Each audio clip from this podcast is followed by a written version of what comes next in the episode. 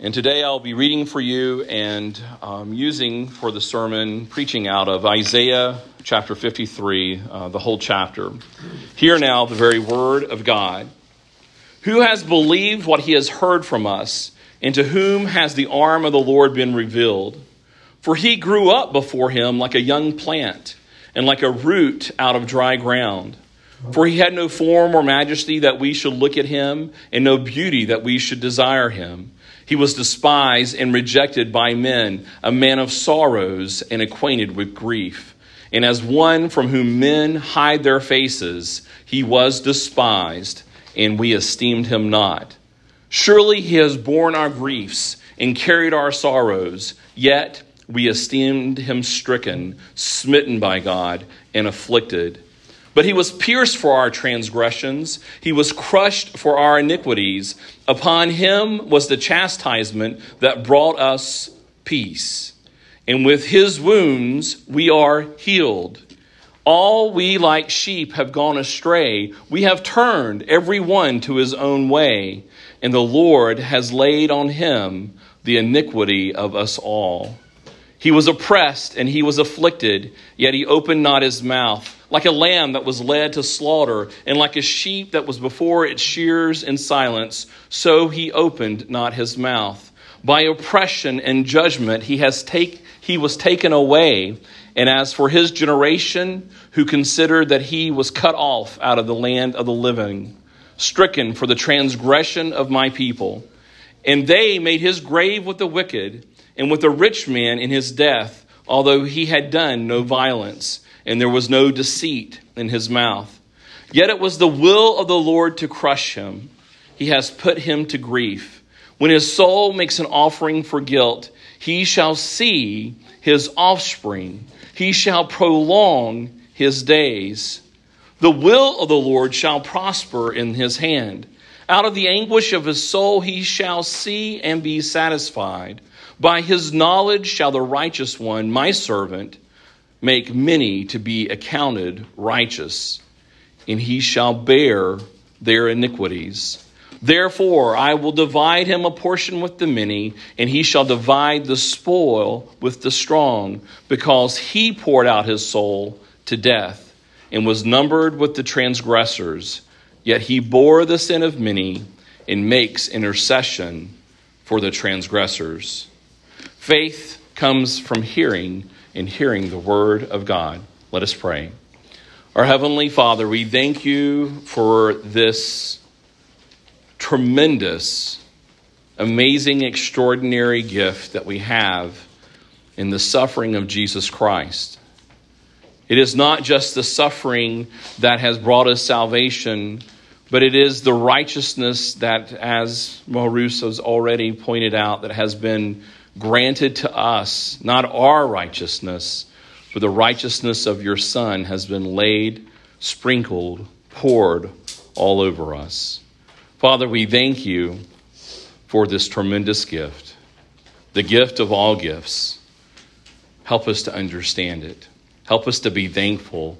Help us to be those full of praise, to be humbled, and to proclaim it from the rooftops. In Jesus' name we pray. Amen. You may be seated.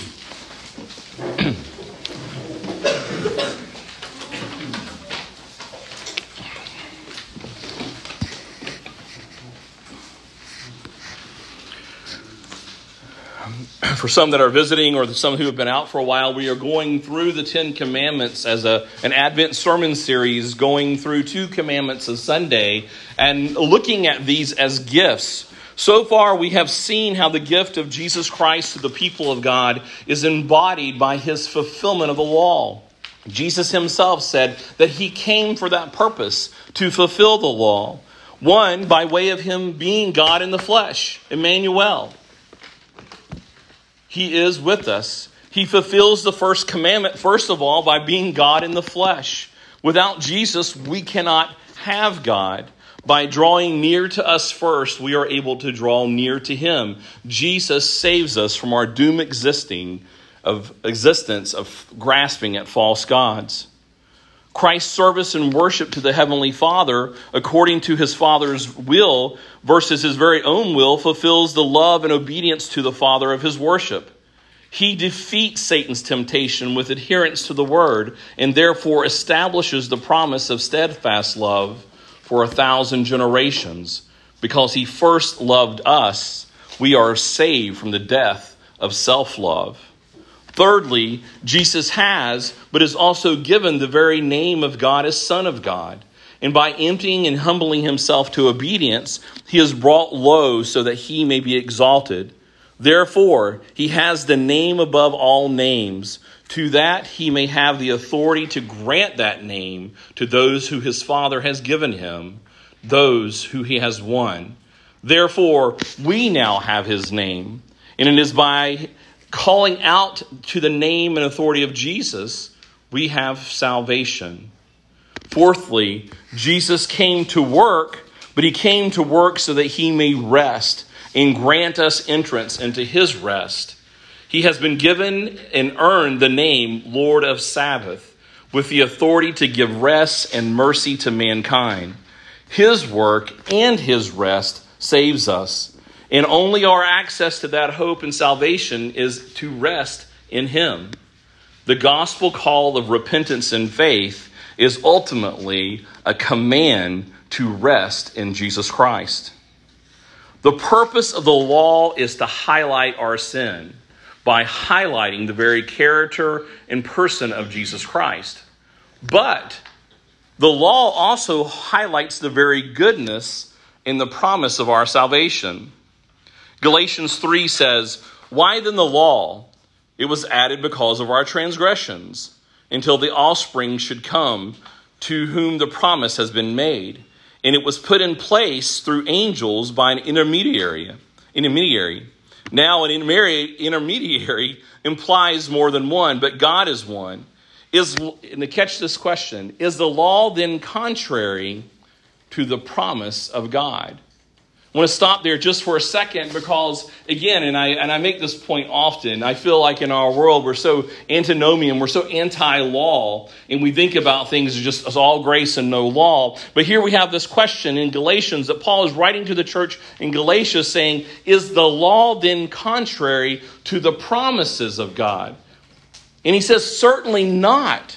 For if the law had been given that for if a law had been given that could give life, then righteousness would indeed be by the law. But the scripture imprisoned everything under sin so that the promise by faith in Jesus Christ might be given to those who believed. Now that's some pretty hefty wording there, but ultimately it is that the law is not just delivering to us the righteousness and character of God, which condemns us and shows us that we are unrighteous but if Jesus Christ is our gift, and with the Advent season, we are looking forward to the promise and the hope of Jesus, then the law is also highlighting the very benefits of that gift.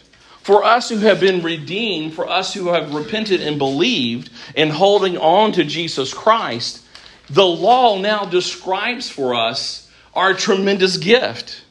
Advent is about promise. And although this statement might cause, this, the statement that I'm about to make might cause some kids that are taught faithfully by their parents to do a double take, Christmas is actually all about gifts. Now, that typically goes against every. Wow, look at that look I just got. what?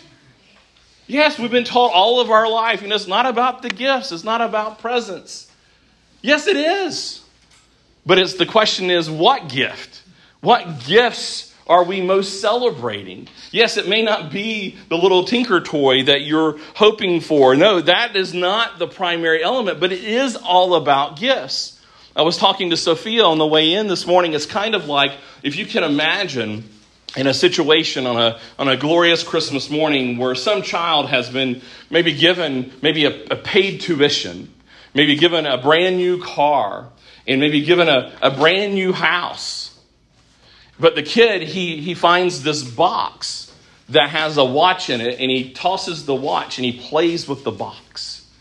and he loves the box, and the box consumes him. Now, this kid is only three years old, and his level of maturity, the box is fascinating. Well, that I think is the way it is for many of us as Christians. We define in our mind who Jesus is, what that gift is. And in many respects, if you hear people's testimony, I am afraid that their understanding and definition of Jesus is, is as deep sometimes as, as just a cardboard box when there are greater gifts there, and the law actually highlights those gifts.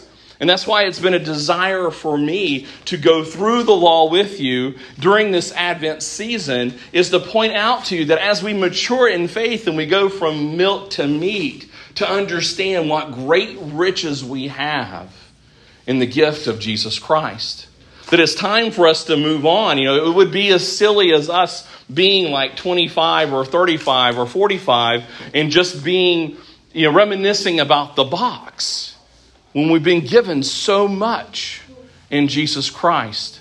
So going through the law with you is to shine that light and highlight those wonderful gifts. So we've gone through the first four commandments. But just like the third wise man said after the gifts of the gold and frankincense, there's myrrh. There's more to come. I've been looking for a way to throw that joke in for a long time. So, what is the fifth and sixth commandment? Can anybody tell me what the fifth commandment is? Honor your father and mother. You say six? The fifth. Hold on. He's the, that it may go well with you in the land in which he has promised. Sixth commandment. Um, you shall not murder. Thou shalt not murder. As simple as that.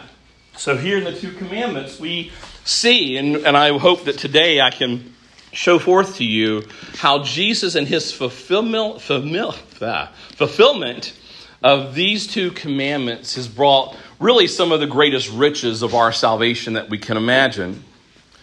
It does say that the fifth commandment is the first command with an explicit promise. And so we see very much when we think about Advent, it's about the anticipation of promise, the promise of Jesus Christ. And here in the fifth commandment, if we see that Jesus has fulfilled it, that there is a promise that comes to him that also comes to us. I chose Isaiah 53 for today's passage because it not only underscores how Jesus is the suffering servant. If you go back to chapter 52 and verse 13, you see where a lot of people have titled this particular chapter the suffering servant or the servant who suffers, but that he is also the suffering son. He is this he is the servant son because he is the shoot from the stump of Jesse, the true root that will bear true fruit. He is the promised son but a son with a promised inheritance. And we see this in verse 2 of chapter 53. It says, For he grew up before him like a young plant, like a root out of dry ground. ground. Here we see that this promise of Jesus that's in Isaiah 53 is started here by looking at him as one that is going to grow up. But he is growing up as a root. And we know from going back to Isaiah chapter 11 that in Isaiah chapter 11 that Isaiah is making reference here to the root of Jesse, to the stump of Jesse. And it's a stump because it's been a tree that's been cut down. There has been temporary judgments. There's been annihilation being given to Israel, but there's a continued hope that all of the hope that was initiated in the tree of Jesse, which ultimately is David in the kingdom of God, even though when it's cut down, there's something greater that's going to grow up from that. And we see here is a promise ultimately that we see in many other Advent passages is that there is a promise of a son. Chapter 11 of Isaiah, verse 1, it says, There shall come forth a shoot from the stump of Jesse, and a branch from his root shall bear fruit. And the Spirit of the Lord shall rest upon him the Spirit of wisdom and understanding, the Spirit of counsel and might, the Spirit of knowledge and the fear of the Lord, and his delight shall be in the fear of the Lord. We already see here that in this promise of this root, this son, this one that we can see in chapter 53 very clearly, a suffering son, that there will be promise given to this son. Verse 10 In that day, the root of Jesse, who shall stand against as a, who shall stand as a signal for the peoples? Of him shall nations inquire, and his resting place shall be glorious. In that day, the Lord will extend his hand yet a second time to recover the remnant that remains of his people. This hope of a Messiah is going to be by way of this root. The hope of the Messiah and promise is going to be by way of a son. 53 is a very popular passage of promise, but it relies on the reality that it is going to be Christ's sonship that is connected to this servant, this suffering servant. Because Jesus is perfectly the faithful son of promise. Because he is going to be the one who can fulfill the fifth commandment perfectly, and he will receive the great promises of it going well with him.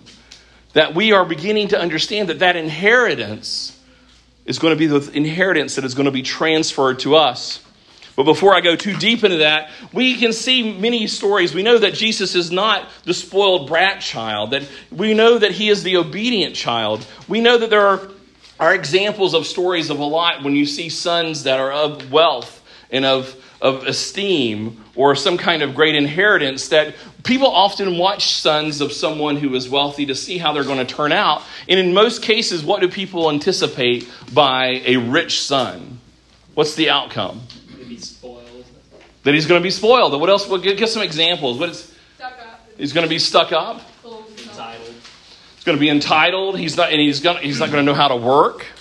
You know, this time of the year, a lot of people go to the Biltmore. I know last year I took Alethea to the Biltmore, and we saw, you know, it's, it's really well decorated. At Jennifer and I have also gone, and it's a very popular place. It's, it's a beautiful building. Who, who all has been to the Biltmore before?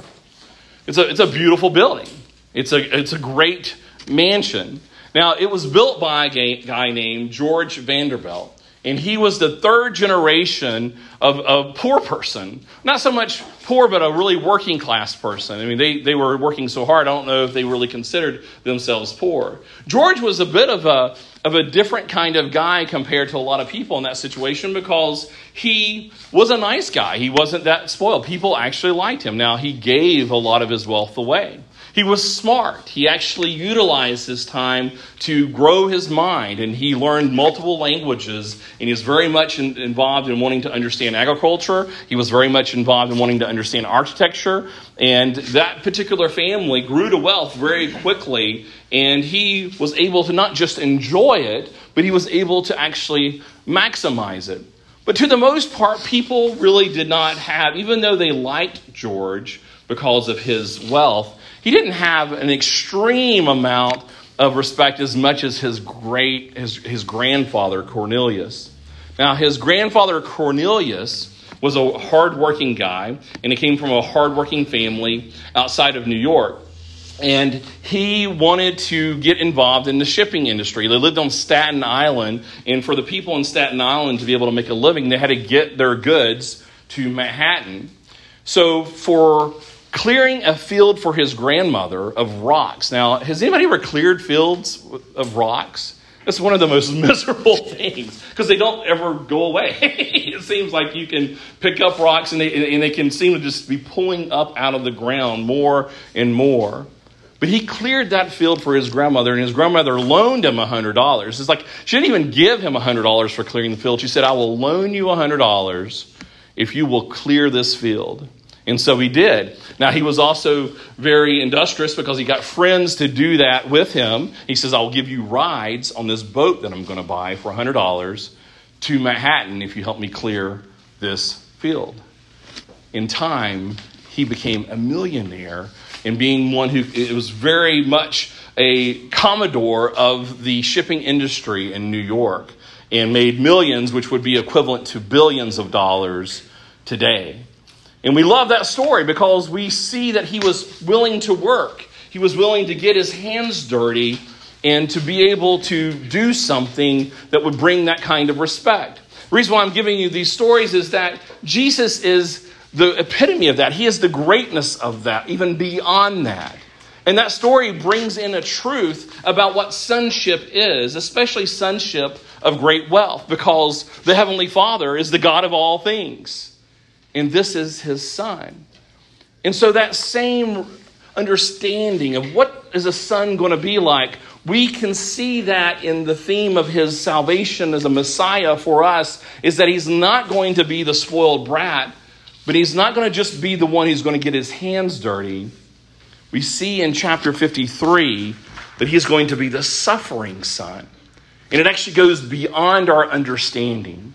It's like the story of Abraham with Isaac. We can't put our mind around this understanding of how God would command Abraham to sacrifice his son. But it is by that we see that Abraham is showing great faith. Here is where it goes beyond our understanding that it is the delight of the Father to actually call his son to suffer. But why? Why would he cause his son to suffer? It is for his own glory, but we know that it is for the inheritance of all the other sons that are going to be his sons, his adopted sons. So we see this is a perplexing promise in 2 Samuel 7 also when we think about the promises of Jesus to come. It says in 2 Samuel chapter 7 from verse 12, it says, When your days are fulfilled and you lie down with your fathers, I will raise up your offspring after you, who shall come from your body, and I will establish his kingdom. He shall build a house for my name, and I will establish the throne of his kingdom forever. I will be to him a father, and he shall be to me a son. And this is where it gets to be perplexing. When he commits iniquity, I will discipline him with the rod of men, with the stripes of the sons of men. But my steadfast love will not depart from him, as I took it from Saul, whom I put away from before you. And your house and your kingdom shall be made sure forever before me. Your throne shall be established forever. We know that this promise is it has different layers to it. This promise of David is talking about a more immediate son, but a long term son, the great son. And so we know that there is going to be iniquity amongst the more immediate sons, but there's going to be a hope of a greater son. But we know that this passage, we know that anyone who's been studying the word for a long time, that this particular passage is ultimately about Jesus. But it says, when he commits iniquity, I will discipline him. We know that there's a principle that it says that a father disciplines those who he, he loves. So here's where it gets beyond our understanding is that Jesus is the perfect obedient son, but he is also going to continue to be the son to receive discipline. He must receive the discipline and the stripes of men, the sons of men, so that the steadfast love will not only depart from him, but depart from all those under him. It's hard for me to even explain this, but when we see this, we now as we go into Isaiah 53, we see that everything that we see about Jesus' suffering is ultimately an access to his inheritance. Everything here is a parallel promise. We cringe when we see this son suffering all the things that he suffers, and we cringe even more when we see that it is because of us. Look at the words that we see here over and over again. Our griefs, our iniquities, we have turned away. The iniquity of us all. He is taking our iniquity. It is not him committing iniquity, but when we commit iniquity, and the discipline that came upon him is ultimately for us. So Isaiah 53 embodies the fullness of that this was had to be a son because we see here that there is a splitting up of the spoil, a splitting up of the inheritance. And we know that this can only go to a true son. But for it to go to us, there had to be this violence. There had to be this killing very much that the fifth commandment is connected to the sixth commandment. That when Jesus obeys and fulfills the fifth commandment, he does the greatest fulfillment of the sixth commandment, which is the inversion of murder. He gives up his life.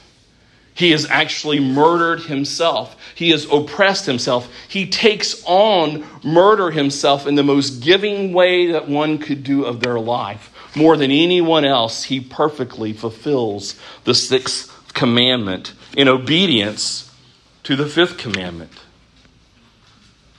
In John 10, verse 17, Jesus says, For this reason the Father loves me, because I lay down my life, that I may take it up again. No one takes it from me, but I lay it down of my own accord. I have authority to lay it down, and I have authority to take it up again. This charge I have received from my Father.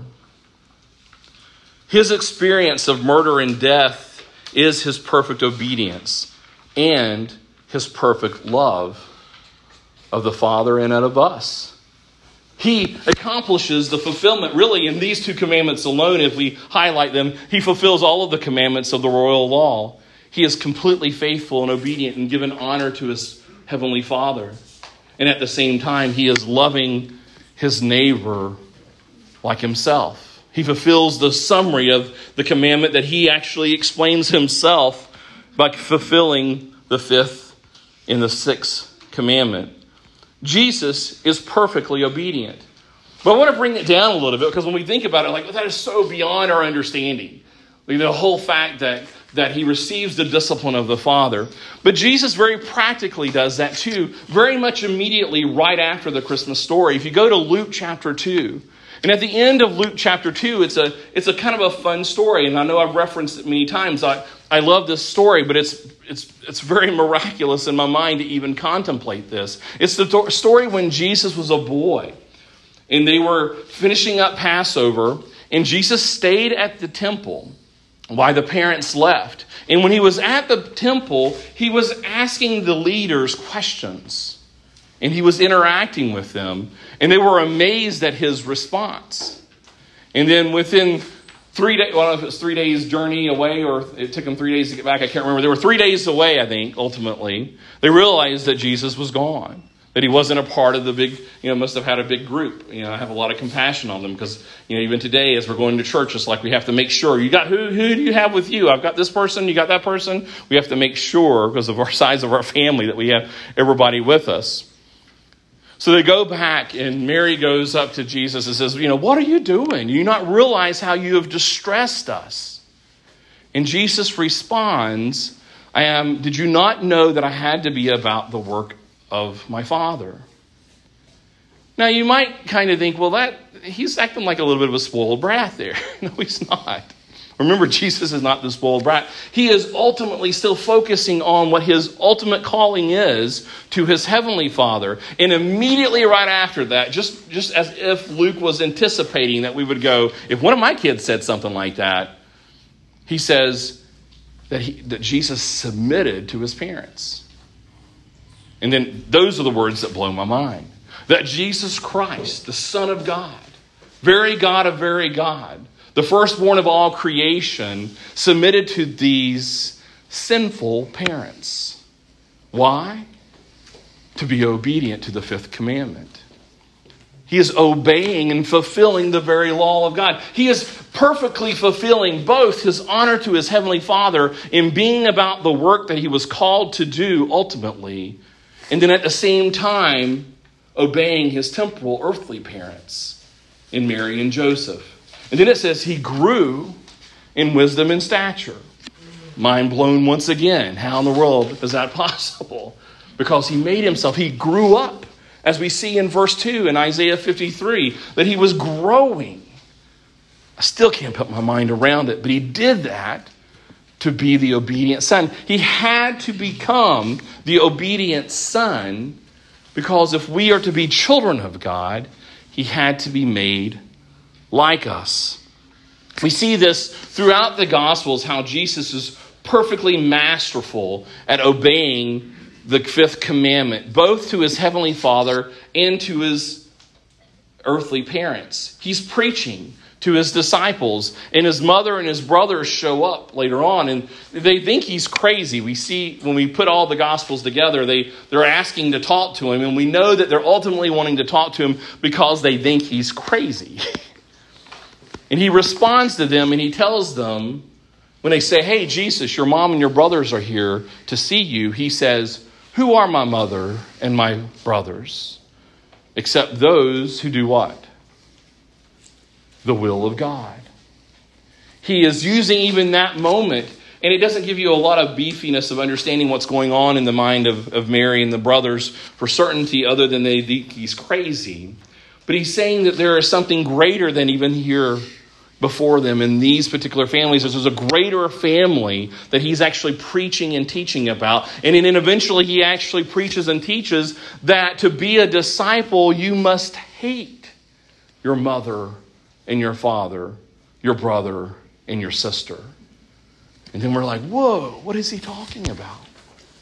Well, we know that in Deuteronomy 33, we see that the priesthood is given to the tribe of Levi because they did something differently when there was the worship of the golden calf. When there was the worship of the golden calf, they did not worship and they did not do the same things that the others did. And it says in Deuteronomy chapter 3, verse 8, it says, Give to Levi your Thummim and your Urim, to your godly one, whom you tested at Massah, with whom you quarreled at the waters of Meribah, who said of his father and his mother, I regard them not. He disowned his brothers and ignored his children, for they observed your word and kept your covenant.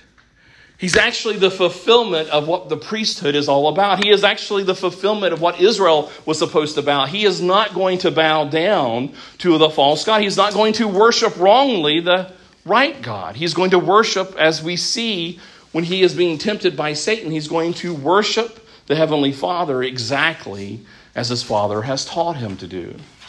And so he's making distinctions for us. We know that it's hyperbole when Jesus is saying that you must hate your mother and your father. We know it's hyperbole in a sense of just how he's reacting with Mary when he's coming out of the temple, because we're looking at it and we go, this seems disrespectful. No, we understand that Jesus must ultimately be about the fulfillment of the Heavenly Father's call. Not because he truly hates his mother or his father or his brothers or his sisters but because he actually ultimately loves them.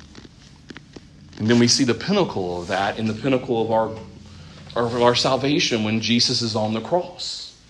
Here he is actually fulfilling the very commandment and calling that his Father has given him. He says that the Father loves me because I lay down my life. He's laying down his life for his people out of obedience to his Father and then he looks down to John and he tells John, Take care of my mother. John, your mother. Mother, your son. He is making sure he is truly not just saving his very mom's soul, he is still taking care of her life. It teaches us so much about how great Jesus fulfills the fifth commandment. But he fulfills the fifth commandment by being the recipient of violence. We know that in Genesis chapter 9 that we are told before we even receive the commandments that human life is as full of sanctity because human life bears the image of God. And we see in Genesis 9 that if there is the spilling of blood of a human life, that life must be taken. That is where we see that there is justice in capital punishment because human life is different than any other life. And it has to be that if one is taken, then life must be taken of the one who committed the murder. That is the very root and foundation of what the sixth commandment is all about. But we see something there, and we see it there in Deuteronomy. We also see it in Leviticus. There is something about the blood.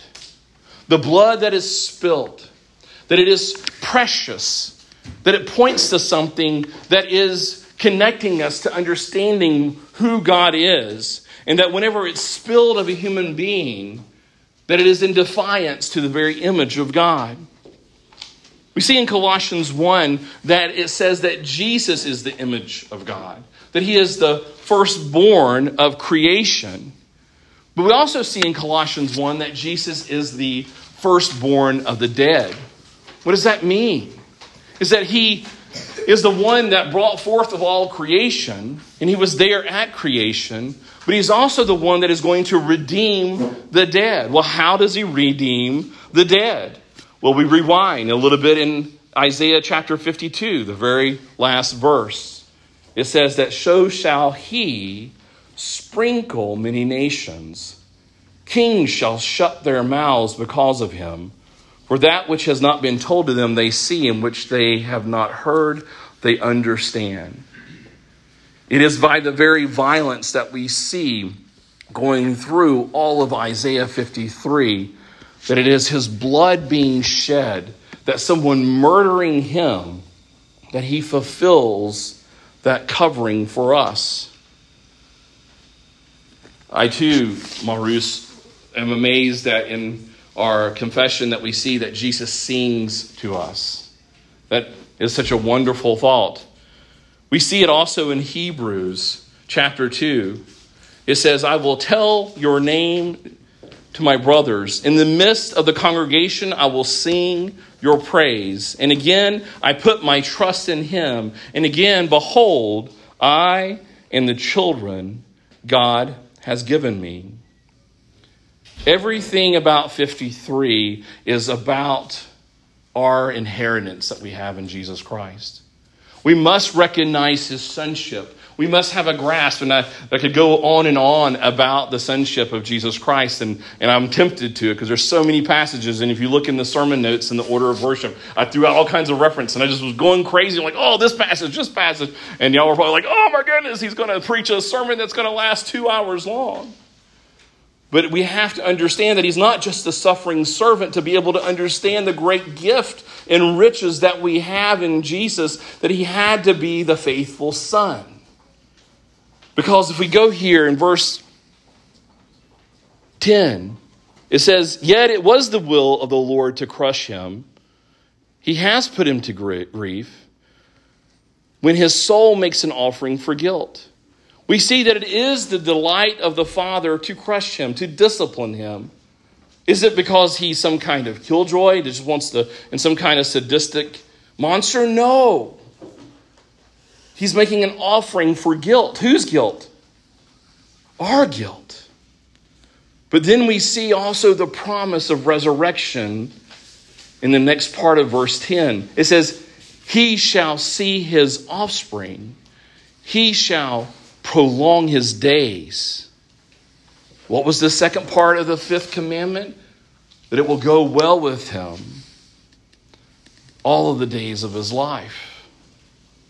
Here, Jesus is not just receiving an earthly benefit of obedience to the fifth commandment, his obedience is the prolonging of life for eternity, but not just for him, but for his offspring. Well, how can there be offspring? We don't see that Jesus had any children on this earth. We are the offspring, as Jesus says when he sings before the Father Behold, I and the children God has given me. Verse 11 Out of the anguish of his soul he shall see and be satisfied. By his knowledge shall the righteous one, my servant, make many to be accounted righteous. We inherit the Son's righteousness because of violence that is placed upon him and his blood is poured out upon us. This is the fullness of our hope. He had to obey the fifth commandment, he had to be the faithful son, and he had to perfectly, beyond any other way of being perfect about it, obey the sixth commandment so that he may take the guilt offering for us. He bears our iniquities in verse 11. Therefore, I will divide him. A, I will divide him a portion with the many, and he shall divide the spoil with the strong, because he poured out his soul to death and was numbered with the transgressors. Now, I, I feel like there's always needs to be an application of understanding how we can be most faithful with the, the sixth commandment. And I've already mentioned that one of the things in our most, most faithful way of doing it is being those who protect life, to stand for the image of God. But it also may mean that we have to take life to preserve life.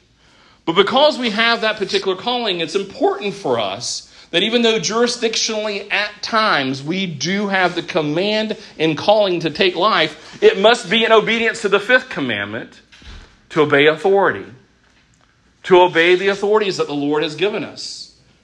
We don't have the sword in our own hands to do whatever we like. Now, someone can come in here and begin to harm us and try to take our lives, and jurisdictionally and circumstantially, we do have a right to defend our lives. But if we hear about that across the street later on, outside of our immediate ability, we can't just say, you know what, let's just get up and get some pitchforks and torches and go after those people.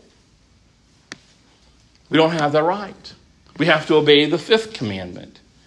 But one of the things that Jesus does, particularly on the cross for us, though, and how we can obey the sixth commandment, is that because He is the one who takes the wrath, because He is the one who takes the vengeance that belongs to be placed upon us, then therefore we have the ability to say, The vengeance is the Lord's. And we trust in Him. We trust in His means. We go back to the fifth commandment and we try to understand the fullness of the commandment of how we are to respond. That when someone does something to us that we may feel like harming them, we can first understand that we are the transgressors that deserve the greatest violence. You know, I've been hearing in the news about talk about celebrating Hitler again and, and rejecting the Holocaust. And, and one of the reasons why people are being anti Jews is because the Jews killed Jesus. And then there's been seeing social media arguments no, it was the Romans that killed Jesus. No, it was the Jews that killed Jesus. You know, and it's an age old argument. What we need to come down to understand is that we killed Jesus. It says, and we want that to be the case because it says here in verse 12 that he was numbered with the transgressors. We are the transgressors. That the, ultimately the reason why Jesus faced the cross wasn't because of the Jews or the Romans, it was because of all of us that are his people. Those transgressors he's speaking of, we, we want to not, if we're going to argue who are the ones, we want to be the ones that it was us because it was our iniquity that placed him on the cross. His obedience to the Father placed him on the cross. His love for his people but it was our sins that were placed upon him, yet he bore the sin of many. And because of his gained sonship, because of his perfect obedience to the fifth and the sixth and all of the commandments, he is able to make intercession for the transgressors. Isn't that amazing that the Son, he doesn't just pick up rocks, that he placed his life for the transgressors? And I don't know why, when I think about this, this passage, I imagine us as just kind of laying dead in the, in the mud. And that he's just there with us. I don't know why I'm thinking about laying down, but he, I guess it's just being as low as you can be low. And that he is there with us so that he may raise us up. That is truly the greatest gift that we could have. May it be that every time you think about the fifth commandment and when you think about the sixth commandment, that you wouldn't just, you should be brought low to your own sinfulness about how we would maybe hate our brothers or hate our sisters or, or hate anyone except the enemies of God. and it's hard to go, who are the enemies of God? When we see that we are like the enemies of God, it should humble us but we should be thinking about what great gift we have that Jesus fulfilled, both the fifth and the sixth commandment. That he not only gave us the inheritance, but eternal life. That we are to be called sons of God. Let us pray.